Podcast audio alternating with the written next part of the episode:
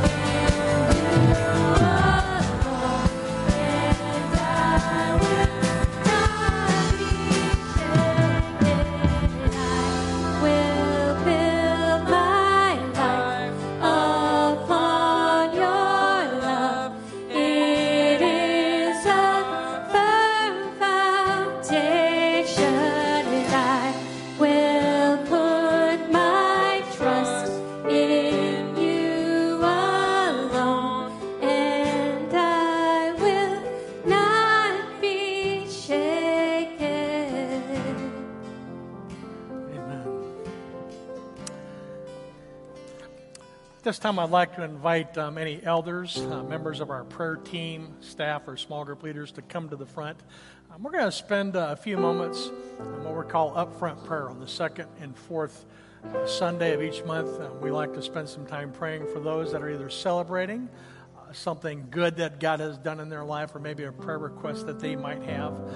Psalm 34 says that the eyes of the Lord are on the righteous, his ears are attentive to their cry. And I love the idea that God is attentive uh, to our needs, He's attentive to our prayer requests. And so, if you've got something that we can pray for you uh, about this morning or something that we can celebrate uh, with you, would like to invite you to make your way up to the front during this next song, and members of our prayer team uh, will pray for you, and then Kyle will uh, close our time together with prayer in just a moment. But feel free to make your way to the front at any point uh, if we can pray for you this morning.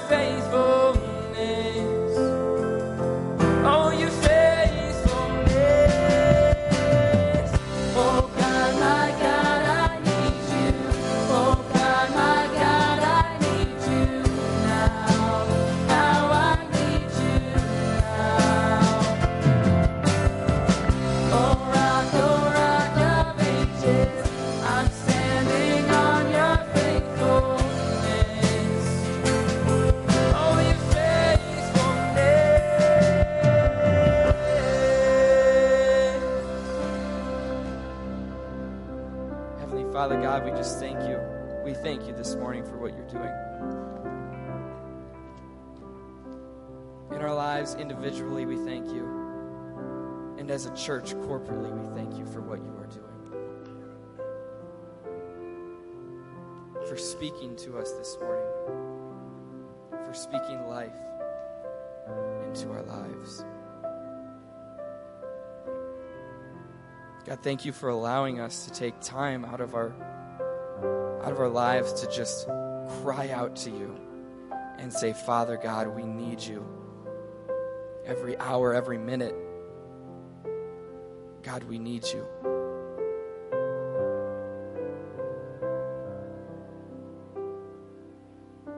God, we just come before you so humbly.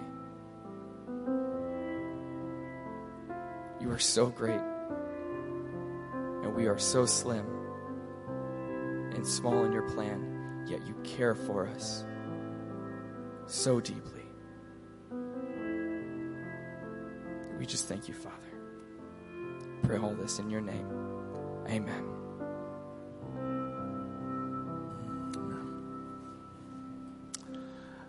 Well, good morning. We're so glad that you are with us today. We get to celebrate a baptism service, and we love baptism services at Springbrook. I tell you, there is something that is just freeing about being able to get to the point where you can say and you can cry out to God, I need you. It's uh, freeing when you can come to the point where you recognize your need for help and uh, you're able to cry out to God in a way that um, He is listening and He always answers. And uh, it's exciting when someone cries out to God and, and recognizes their need for a relationship with Christ. And it says that the Holy Spirit enters into them, they become a new creation, and God begins a new work. And we get to celebrate that every time we do a baptism service at Springbrook. And so, baptism is a, is a symbol of life change. And I just want to encourage you that if you have questions about a relationship with Christ and what baptism is, we would love uh, the opportunity to talk with you as well. This morning, though, we have an opportunity to uh, celebrate the baptism of Jeanette Zelinsky. Jeanette's going to come out and uh, we're going to baptize Jeanette. So, think about a little bit more, just a little bit this way. I know that um, I have talked. I I have had the privilege uh, of being able to hear um, Jeanette's testimony of faith, and um, I, I told her I said we should have recorded. She can't share it without without the emotions part of it, and so. but it's been so encouraging uh, to me to hear how God has been working in your life. I know you lost your husband, Ed, this, um, this year, the beginning of the year. I know that you've got some things going on uh, with you, and that you've just come to a place where you have leaned on Christ in a way that you have uh, not leaned on Him before. And it was encouraging uh, for me to be able to hear how, just how you shared how much. Um, our church family has met you through this process. I know you have connected um, to a small group, and we're going to talk about that in just a few moments. Um, but just the, uh, the importance of those relationships that you've made with people at Springbrook, the importance of those relationships uh, that you've made uh, with the people in your small group. Um, you are a role model for what it means for us to be able to help people to come in and discover in the fullness of who they are in Christ. It is a, such an opportunity for us to be able to celebrate um, this day with you, and so we're looking forward to uh, that. So let's uh, uh, celebrate your baptism. Let's go ahead and get that going. And so uh, there we go. And that water I was assured was nice and warm. I didn't stick my hand in there. So we'll see. How is it? there you go. All right. Then we're going to go around that way. We're going to plop down. I am so excited for you. I'm so excited. Jeanette, do you believe that uh, Jesus Christ is God and that he died for your sins, that he ascended into heaven, and that he's going to return one day to gather the believers to be with him? Amen. Well, Jeanette, I baptize you in the name of the Father, the Son, and the Holy Spirit.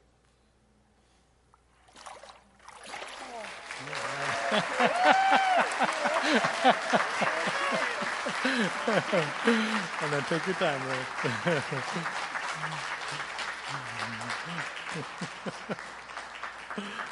All right. I'm going to get wet. I'm going to do a side hug for this. All right. If you have any questions about baptism, we would love the opportunity um, to talk with you um, as well. And if you have an opportunity, I know if you're in Jeanette's uh, small group, you're going to have an opportunity to get to hear that story. Uh, thank you, Lauren. And so I would encourage you, yeah, that's the perfect spot. and so I just encourage you, if you uh, know Jeanette, to. Um, uh, just get to let her share a little bit about her testimony. It is really powerful. And uh, she's going to write that out, and hopefully we'll get to do something with it um, soon.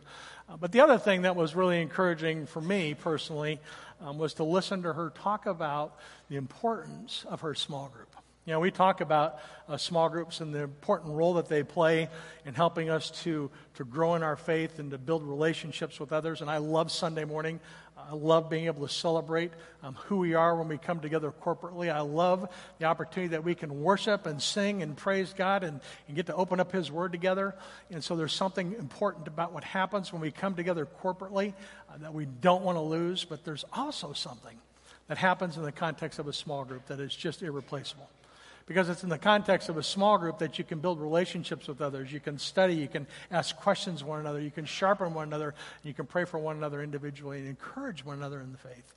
And so Jeanette's testimony embodied all the truths that we've come to understand about the importance of the needs for small groups. And so, if you are interested in joining a small group, love, this is a great time to join a small group at Springbrook. And on September 24th, we're going to be kicking off a new series called Trite Not True.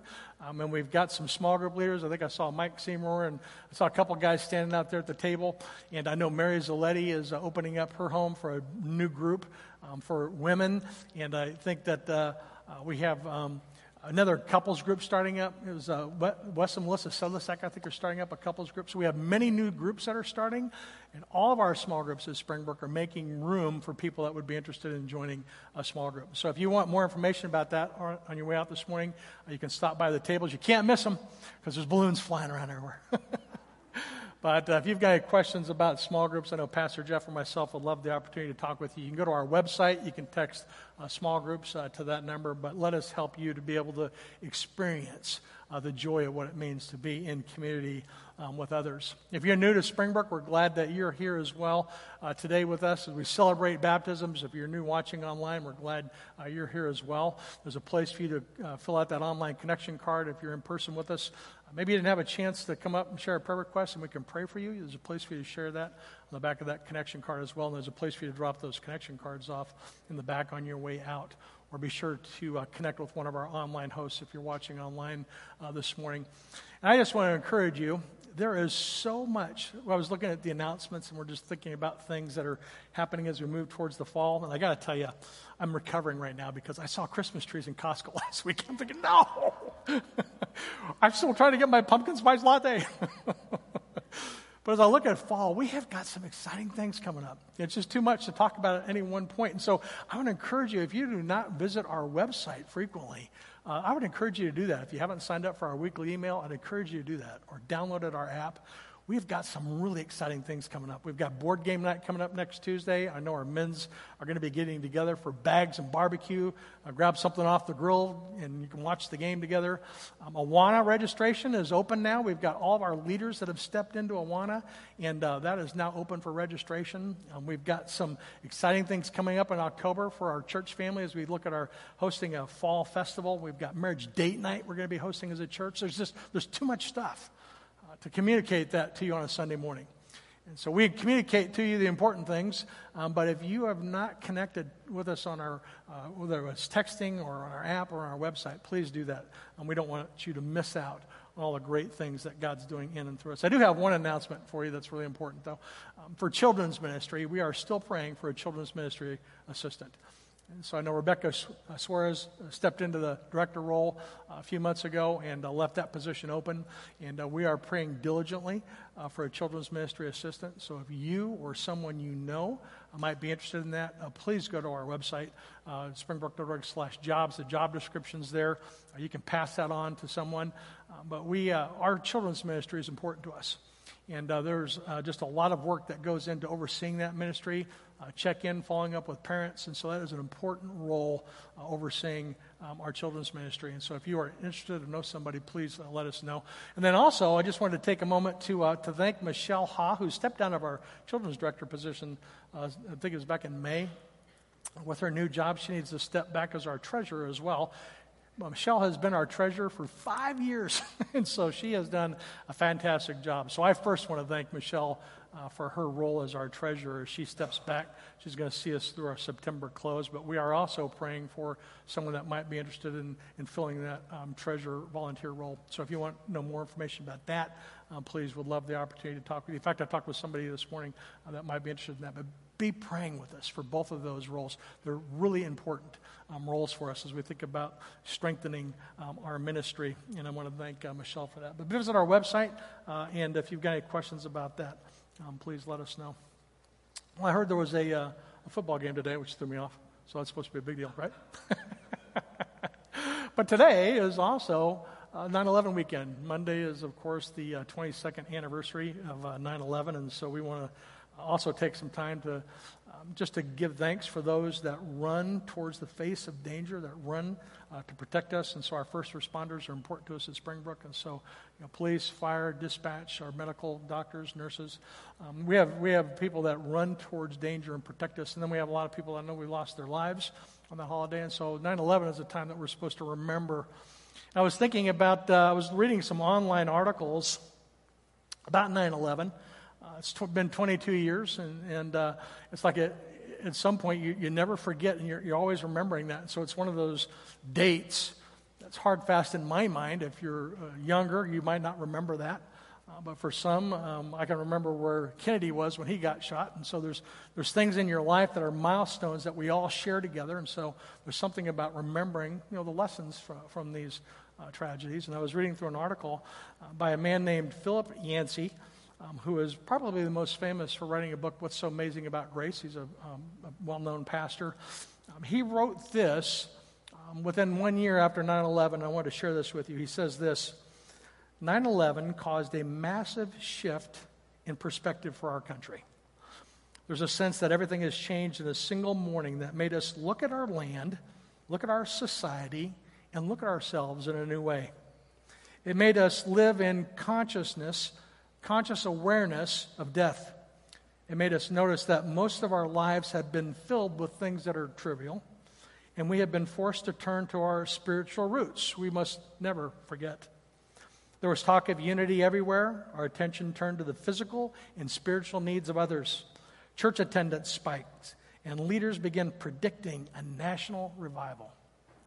It wasn't long after 9 11 that we forgot discussions turned to arguments about military support, the Patriot Act, governmental policy, racial profiling, and so much more. The lack of unity over this past year has not been the only disappointment. That foretold revival didn't come either. And so, as I was reflecting back on 9 11, I was thinking about all the things, the milestones that we've been through um, together. You know, uh, 20 years after 9 11, we all moved into this season of COVID where we were again forced to look at our land, our society, and ourselves in new ways. We were again forced to live in conscious awareness of death. We noticed again that most of us had filled our lives with things that are trivial. We have been made aware of, again of the physical and spiritual needs of others, and we were forced again to turn to our spiritual roots. And again, the discussions would turn to arguments about governmental policy, profiling, and more, and people left the church. We had families that left because we did not say that government, the COVID was a government conspiracy. We had families that left because we didn't require hazmat suits when we returned in person. It's sad, but it appears as though We are always able to rise to the occasion in the midst of turmoil, but we never seem to be able to remember the lessons. And so, as we approach this passage this morning, it's going to be a call for us to be able to keep central those things that are central, things that we must always remember and never forget. We are always able to maintain a sense of unity. Revival uh, always seems to somewhat elude us. Our political divisions seem to get more embittered. We lose sight of the physical and spiritual needs of others the needs of those that are around us, and sometimes it's those that are closest to us. And this is not just a global issue, it's not just a national issue, it's an issue that is in our community. It's something that we all experience on a routine basis. In just the last few months, we have had now over 157 people through our Explorer Reach initiative that have now reached out. We've been matched with us with physical, emotional, and spiritual needs. Our community is desperate, revolving around spiritual and physical needs. And we have them in our church as well. I know what many of you are going through. We have physical and spiritual needs everywhere. We're surrounded by them.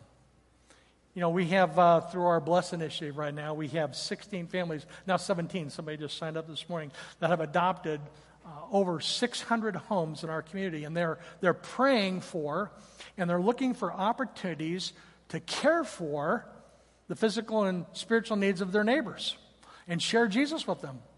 And as we go through this process, we're going to uncover yet even more of the physical and spiritual needs of those around us. Our passage this morning from Mark 2 has never been more relevant than it is for us today. And if you're already familiar with it, I want to encourage you this morning to hear it with me uh, for the first time. You know, Mark 2 speaks directly to the centrality and the supremacy of Jesus Christ in our lives. It speaks to the, the centrality and the supremacy of Jesus Christ in our lives. And then it gives us four examples of what it means for us to be a friend to the people around us that have physical, emotional, and spiritual needs. And I want to invite you to put yourself in this story uh, as I read beginning in Mark chapter 2, verse 1. If you brought a Bible, you can turn with me there. If you're watching online, uh, there's a place for you to click that you can read along as well. But listen beginning in Mark chapter 2, verse 1. It says that when Jesus returned to Capernaum after some days, it was reported that he was at home. Many people gathered together so that there was no more room, not even at the door. And he was preaching the word to them. And they came, bringing to him a paralytic carried by four men. And they could not get near him because of the crowd.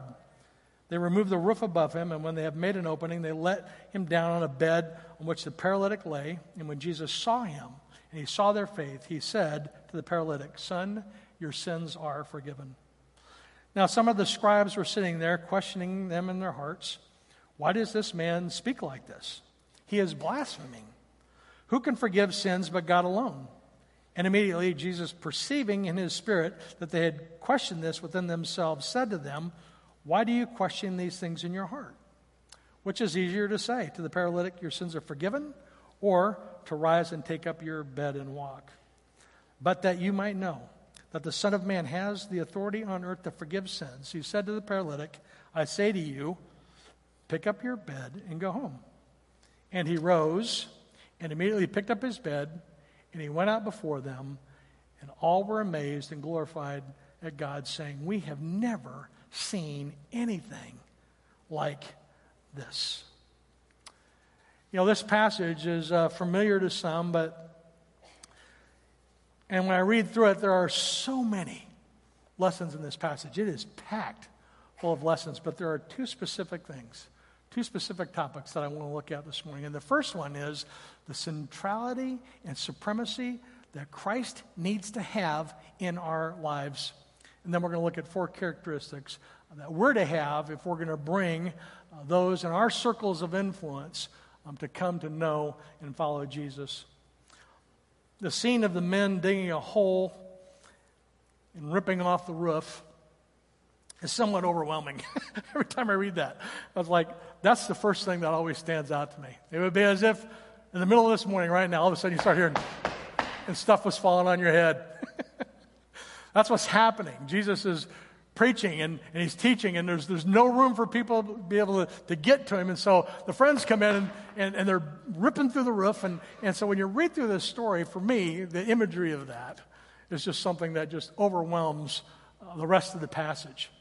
And if it's, it would be easy for us to get overwhelmed by that story and to miss really what the, the key point of this passage is. It's overwhelming. It's so overwhelming that we can miss the most important in the verse, and we see that in verse 5 regarding the centrality and the supremacy of Jesus Christ in our life. Listen to what happened uh, in verse 5. It, when Jesus saw their faith, he said to the paralytic, Son, your sins are forgiven. The scribes were sitting there questioning him, Why does he speak like this?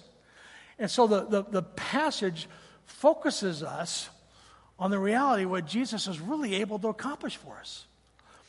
When Jesus saw their faith, after the dust had settled and all the stuff had gotten brushed off everybody's clothes, and the man is sitting there on his mat, he looks down and says, Your sins are forgiven. Now, that's not why I was there. I was kind of hoping to get you know, rid of this paralytic thing. I wanted some healing. But Jesus sees his true need, his spiritual need, and says, Your sins are forgiven. And the scribes call him on it. Why does this man speak like that? He is blaspheming. Who can forgive sins but God alone? And that is the million dollar question. Who can forgive our sins? Is there anyone that's perfect? Is there anyone that's without sin? I've, I've done this a, I don't want to exaggerate, exaggerate, a thousand times. Is there anyone here that's perfect? I have never had anybody raise their hand and say, I am perfect. We all recognize that we're, we're, we're broken in some way. We all recognize that we have a, a problem. There's brokenness. We see it in our community, we see it in our lives. We all recognize that there's a sin problem. And how about forgiveness? Does anybody need forgiveness? And so when you're talking to people about sin and forgiveness, it's really, it can be difficult for people to talk about. Sometimes it makes it uneasy. And, and, and but, you, but you know, that's the issue that Jesus is hitting on here. Who can forgive sins but God alone? That's a fundamental question that each of us needs to be able to ask. And it looks like this. So that you might know that the Son of Man has authority on earth to forgive sins, he said to the paralytic, I say to you, rise, pick up your bed, and go home. In other words, only God can forgive sin, but Jesus can forgive sin. We know that only God can forgive sin. That's what the Pharisees are accusing Jesus of for the blasphemy. By the way, that's why he would be crucified, was because of that. And so we know that only God can forgive sin, but Jesus makes the claim that he can forgive sins, which leads us to the conclusion the therefore is, is that Jesus is God. And not everyone believes this. In fact, if you're talking to somebody that goes to a Mormon church or a Jehovah's Witness church, they will tell you that Jesus is not God. And so there are those out there that teach that Jesus was just a good man. He was a prophet. He was a moral teacher. But there are very few people that will be able to look you in the eye and say, Jesus is God. I mean, ask your friends and ask your neighbors. When you're at work tomorrow, or when you're at work, when you're at school on Monday, or when you're out in your neighborhood, just just take a poll. Just start asking people, hey, do you believe Jesus is God? And see what you come up with. There are very few people that understand the reality of this truth. And the implications of it are important. We must understand the centrality and the supremacy that Christ has in our lives as not just as our Savior, but as our Lord. Jesus is God. He was crucified, he died, he was buried, and he rose to prove that he was who he claimed to be. And so Jesus was God. He, he died on the cross for our sins, and he has been resurrected, and he is seated now at the right hand of the Father. He told his disciples in John 14, If I go and prepare a place for you, I'm going to come again, and I'm going to take you to be with myself, that where I am, you may be also. And so Jesus is physically seated at the right hand of his Father. And he has given us the Holy Spirit as a counselor, as a guide. And so we have one God. And we know that the Father is God, and we know that Jesus is God, and we know that the Holy Spirit is God. And so the Trinitarian understanding of who God is is complex, but a true. Nobody asked me my opinion, and I didn't write it. So when I'm discussing it with somebody, it, it can get, you know, it can get a little tricky trying to explain to somebody how there can be one God, but yet exists as the Father, the Son, and the Holy Spirit. But it is a scriptural reality that we are forced to embrace, and it, needs to affect how we live out our lives.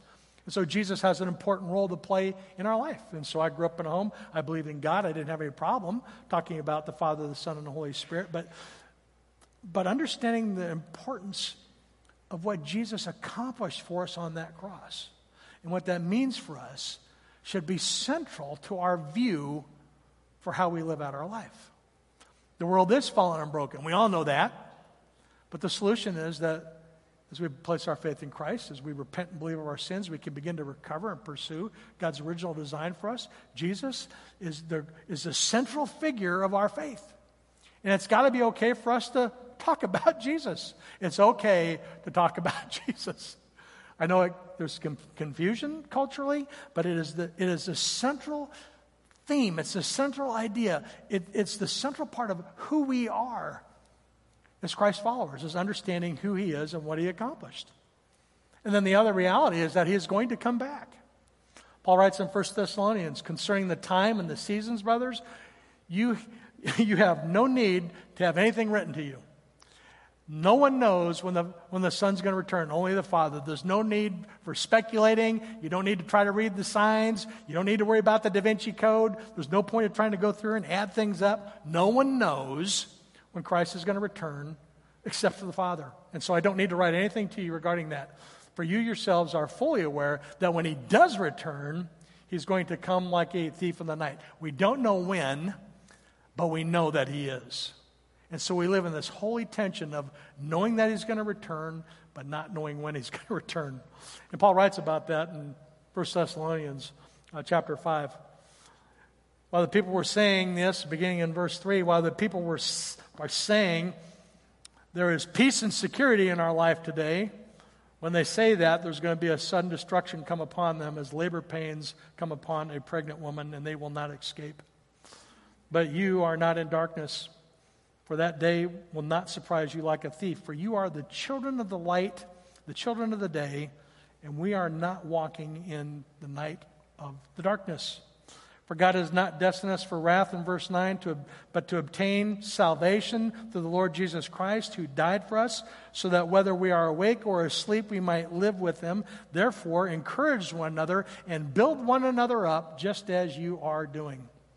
Jesus is God. He did die on the cross for our sins. He is seated at the right hand of the Father, and He is going to return. And for those that have a relationship with Him, they have the assurance of spending eternity in His presence. For those that do not have a relationship with Christ, they have the assurance of spending their time in hell, where there's going to be weeping and there's going to be gnashing of teeth. Heaven and hell are a reality. They're biblical realities. You can't talk about one without the other. And the centrality and the sufficiency and the supremacy of Christ is a critical question that we must each answer. You know, Paul was addressing the Thessalonian Christians about the timing of the second coming. There's an uncertainty about his timing. He's saying you don't need to know those, you don't need to worry about it. Jesus could return at any moment, but we need to live with a daily sense, a daily anticipation that today could be the day. And so what happens is we live with that anticipation, and then what happens is we get to the next week, and we get to the next week, and, and we have forgotten. It is easy for us to read these passages, to, to hear teaching like this, and to be reminded when we walk out of here, today could be the day. But then forget. Because we have a tendency to forget. We're to remember and not forget, but we forget. And we need to remind each other, and we need to build one another up, as Paul says in, in Thessalonians 5. Therefore, encourage one another and build one another up, just as in fact you are doing. Coming together on a routine basis to remind ourselves of why we do what we do is important. Getting together in the context of small groups to study His Word and apply it to our lives is important. We need to, we need to not forget the importance of keeping Christ as the central and supreme thing in our life. And so Jesus um, would look at this paralytic. I know that, uh, uh, that there's some lessons that we're going to learn from, uh, from the lives of these uh, friends, but the first thing that we can't forget, the first thing that we must always remember, is the centrality and supremacy of Jesus Christ in our life. That needs to be our first priority. You know, as we read through in uh, Mark chapter 2, as you get into verses 3 and 5, we're going we're to see four characteristics um, that we can have in our lives uh, to help influence the people around us to come to know uh, who Jesus is. And so there's four characteristics that we need to have if we're going to bring those in our circles of influence um, to uh, come to know Jesus Christ. And it might be friends, it might be family, it might be coworkers, maybe it's somebody you go to school with, maybe it's your study partner. And so you know, think about your circles of influence. We all have at least five circles of influence. It's, it's family, it's friends, it's coworkers, it's, it's neighbors. And, and, and so if you think about your circles of influence, you know, when you get together, what do you talk about? I mean, I love a good football game, but a good football game is always an opportunity to work into a spiritual conversation. It doesn't matter who wins the game, I know where I'm going. Say that when you get to your party today. It doesn't matter who wins, but I know I'm going to heaven. we need to work into our everyday conversations the spiritual reality of keeping Christ central and supreme in our life. And, and it is a part of that, and we're doing these things out of, out of compassion, out of, out of commitment, out of Christ centeredness, and out of confidence. And so, as we look at uh, our passage in Mark 3 through 5, we see these four characteristics clearly.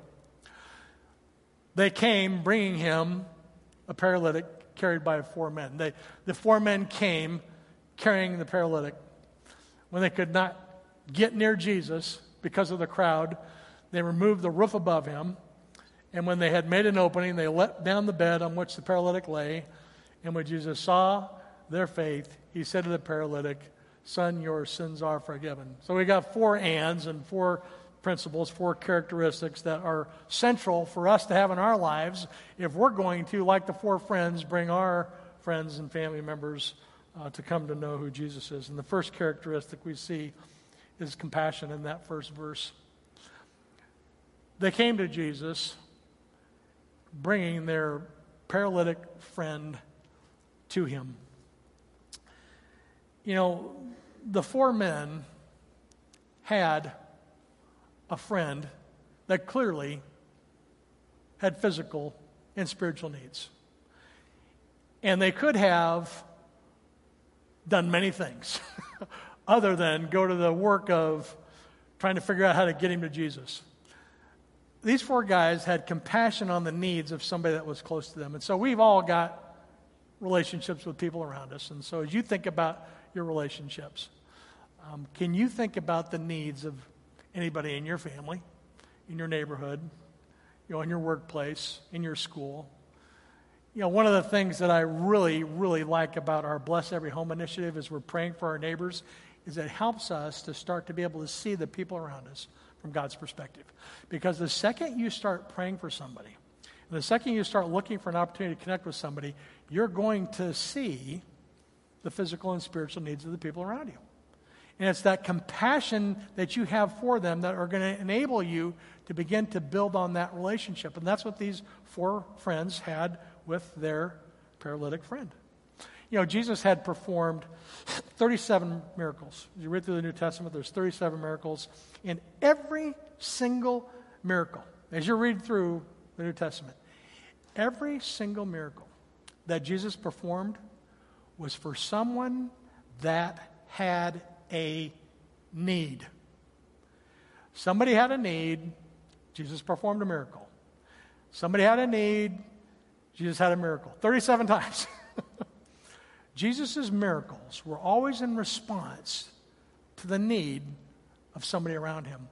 And in every single miracle, the purpose of doing it was to point people to the reality of who he was.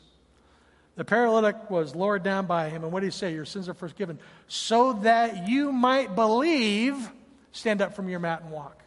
And so those miracles point us to the reality and the supremacy and the authority of Christ. And so when we think about the needs of the people around us, as we show compassion to them, we're opening up doors to help others to understand their spiritual needs as well. And so it's not just we're surrounded by physical needs, but, but the primary concern for us is, is where we're going to spend eternity. Cancer does not have the last word.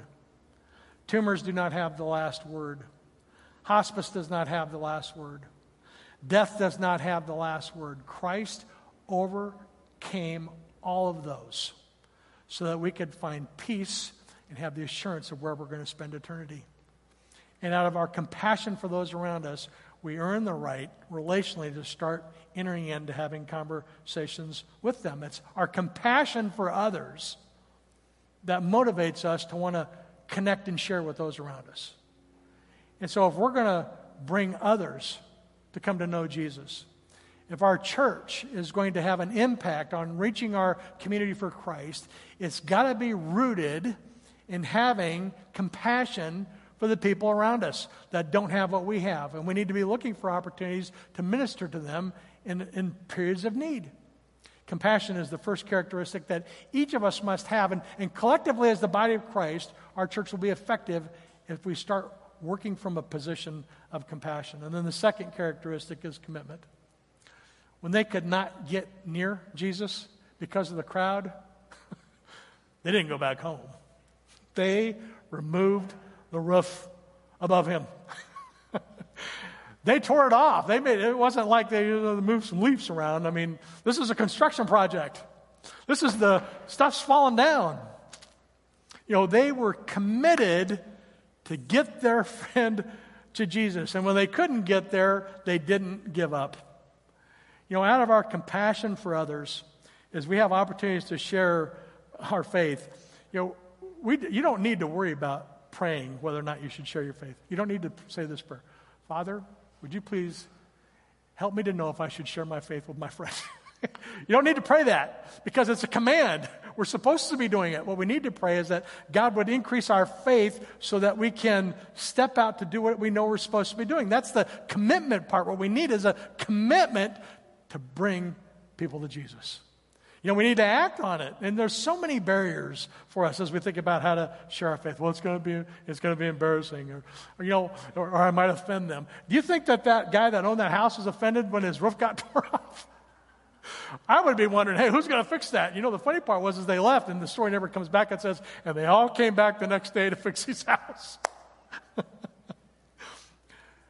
our commitment to bring our friends and neighbors and family members to Christ is, is going to be important if they're going to be able to come to know and understand the hope that we have within ourselves. And so it's out of our compassion for others that we're motivated to share, and it's our commitment that enables us to step out in faith and actually do the sharing.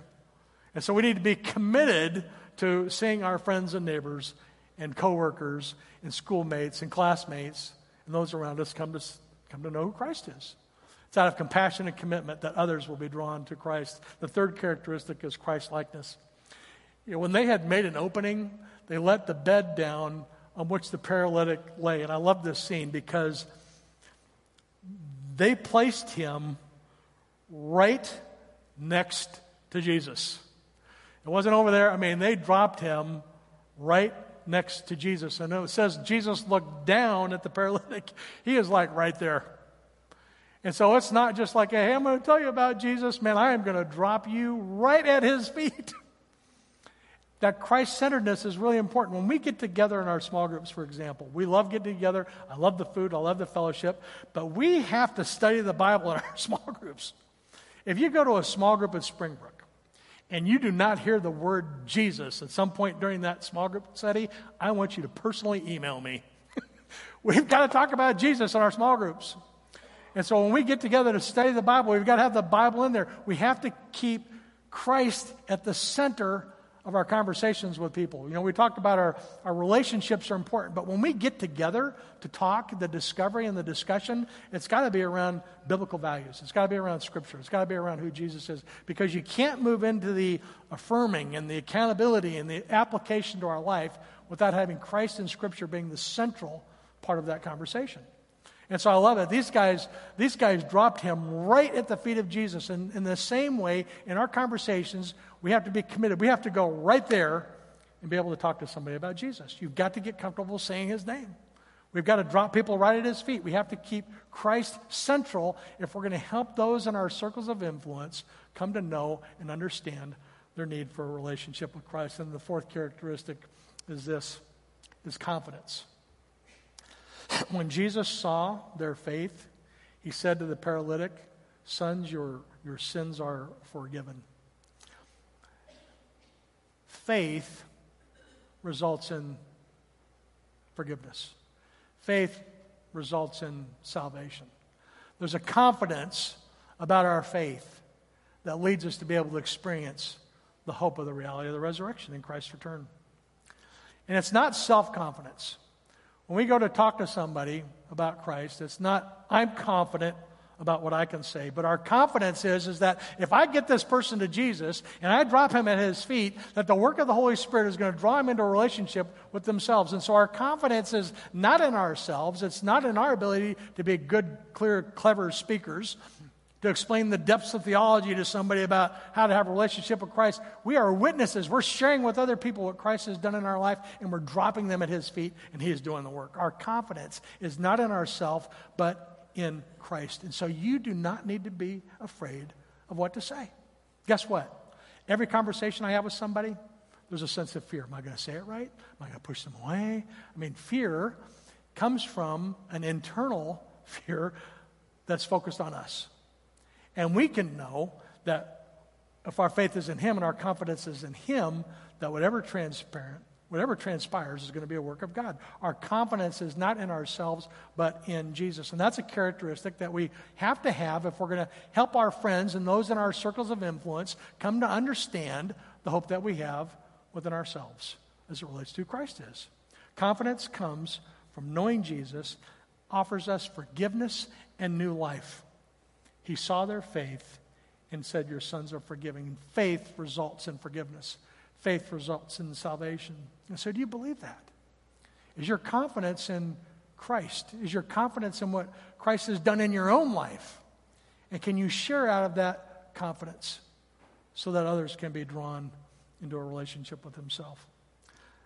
John Calvin was a um, was a uh, French theologian that uh, was a prolific writer uh, during the 1500s, during the Reformation. He writes this about the four friends in his commentary on the passage we just looked at. He said, The paralytic's friends would never have submitted to so much trouble, nor contended with such formidable hindrances, if they had not derived courage from their entire confidence of success.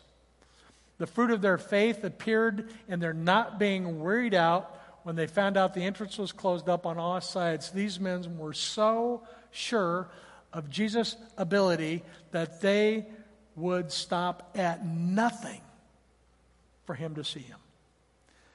Is that confidence that you have in Christ enough to motivate you to be able to share with the people around you? You know, may this be true of us. At the end of Mark, when we see the believers watching this all come to fruition, when he rose up and he immediately picked up his bed and he went out before them all, they were all amazed and they glorified God, saying, We have never seen anything like this. Isn't that amazing? We need to keep the centrality and the supremacy of Christ as our first priority in life. And if we're going to have an influence that I hope we're all praying for as we think about our vision to reach our community for Christ and build passionate followers, these characteristics are something that we can pray for for ourselves, that we would have compassion for one another and for others around us, that we would be committed to the, the vision and the mission that God has given us, that we would be Christ centered in our conversations, and that we would have confidence that He is going before us. You know, we have a couple of opportunities. You know, I would encourage you, if you have not signed up uh, for our Reach uh, Bless Every Home initiative, that you sign up for that. Um, it gives you an opportunity to begin praying for the people around you. And uh, we are already having, I mean, this is our this is Springbrook in the middle, and, and these are homes that are praying for their neighbors right now. And so we're looking for opportunities to pray that God would help us to be able to, to see the people around us. It begins by, by even realizing that there's people around you and, and showing compassion towards them and, and, and, and then being able to care for them. And so you can begin praying for your neighbors, and then, and then when you have a, an opportunity to maybe bring somebody a meal or, or to say hello, or you have an opportunity to show care and concern for them, you can say, hey, I'm praying for my neighbor, but now I'm caring for this neighbor. And so I know their name, I'm, I'm, I'm building a relationship with them. And then at some point, you'll be able to say, hey, I don't care who wins, uh, but I'm glad I'm going to heaven, and you'll be able to share. And then now you're sharing your faith. Something, something as small as leveraging the outcome of a football game could be an opportunity for you to share the hope that you have within yourself with others. And so you can move into a position of sharing, and then, and then we're just going to continue to pray that God would draw people into a relationship with Himself, that make faith commitments, and would have an opportunity to, to disciple them. And so I want to encourage you. It would be so exciting uh, for me pastorally to think that every single person at Springbrook is aware of who their neighbors are and there's praying for them. Wouldn't that be cool? I mean, think about the impact if we, if we mobilized our church to have an impact, an influence in our community. If this church disappeared, would our community know it? Would your neighbors know it? And I, I, think, I think they would. I'm so proud of you guys.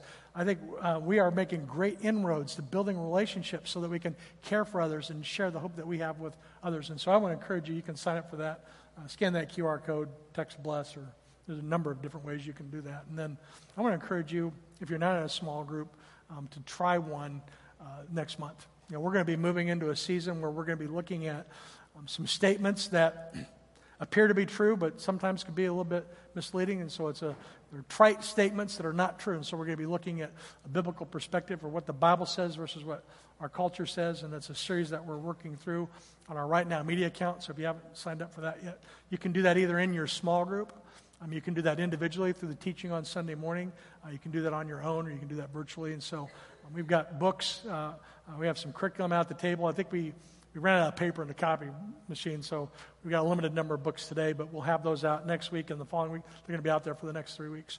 And so I want to encourage you, you can pick one of those study guides up. You can go through it on your own, or I would just encourage you to try a small group if you've never had an opportunity to do that. And if you're in a small group, um, just know uh, that I and our staff are praying for you. Uh, this is a great opportunity for you uh, to make room for other people in your group. I know that's difficult.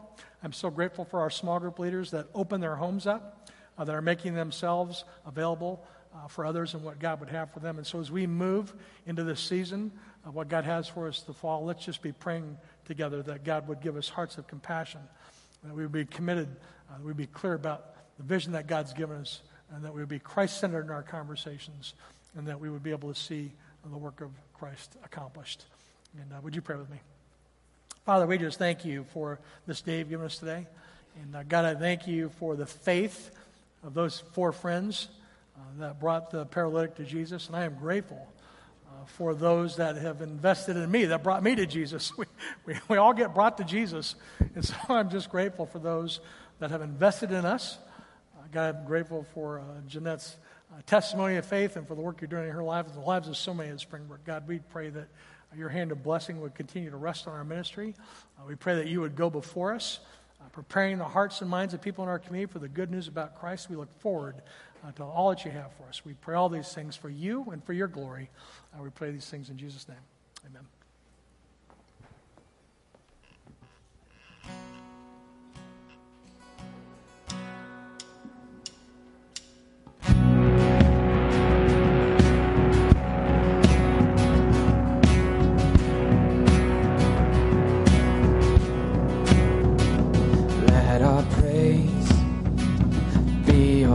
Welcome, and let our songs be a sign we are here for you. And we are here for you. Let your breath come from heaven fill our hearts with your life. We are here for you. We are here for you. To your hearts. To you, our hearts are open. Nothing here is hidden.